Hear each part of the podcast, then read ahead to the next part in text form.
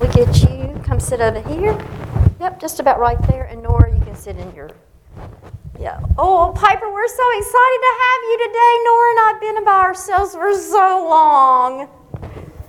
I loved that she waved to, to Nora as she um, saw her this morning. That is fabulous. It's kind of like Steve said, it's like one big family reunion, and what a great day for us to have a family reunion on Easter Sunday morning. This morning, I want to read to you a story.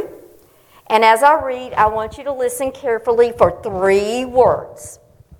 Those words are candy, eggs, and bunny rabbits. Okay? Candy, eggs, and bunny rabbits. Are you ready? Okay.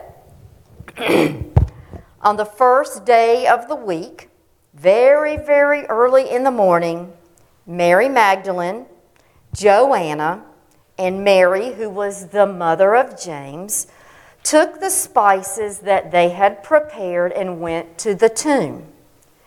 They found the stone of the tomb was rolled away but when they entered, they did not find the body of our Lord Jesus.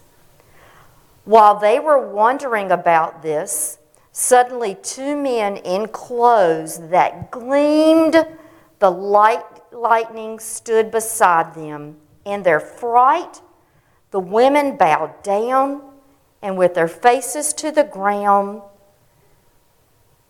the men said to them, why do you look for the living among the dead? He is not here.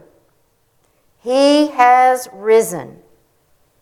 Remember how he told you while he was still with you in Galilee. Now, did you hear any of those words in the story? Did you hear the word egg? Did you hear the word candy? Nope. Did you hear the word bunny rabbit? No. You didn't. So I don't understand. I just read you what we know is the Easter story, and there was no candy, no bunnies, no eggs. Why do you think that story didn't have any eggs or bunnies or candy? Do you know? The fact really is that Easter really isn't about candy and eggs and bunny rabbits. It's not about coloring the eggs and going out and finding them.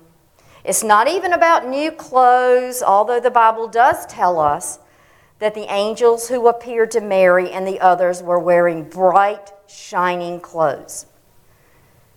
Eggs, bunny rabbits, and candy have become part of our celebration of Easter, and there's nothing wrong with that being part of our celebration as long as we remember what Easter is really all about. Easter is really about Jesus and the wonderful good news that He is alive.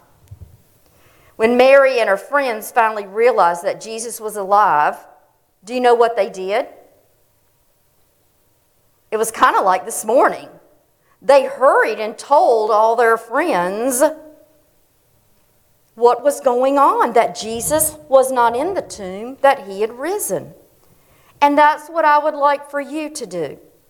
As soon as you get back home from church today, with every chance you get, I would like for you to start telling people you see three simple words Jesus is alive.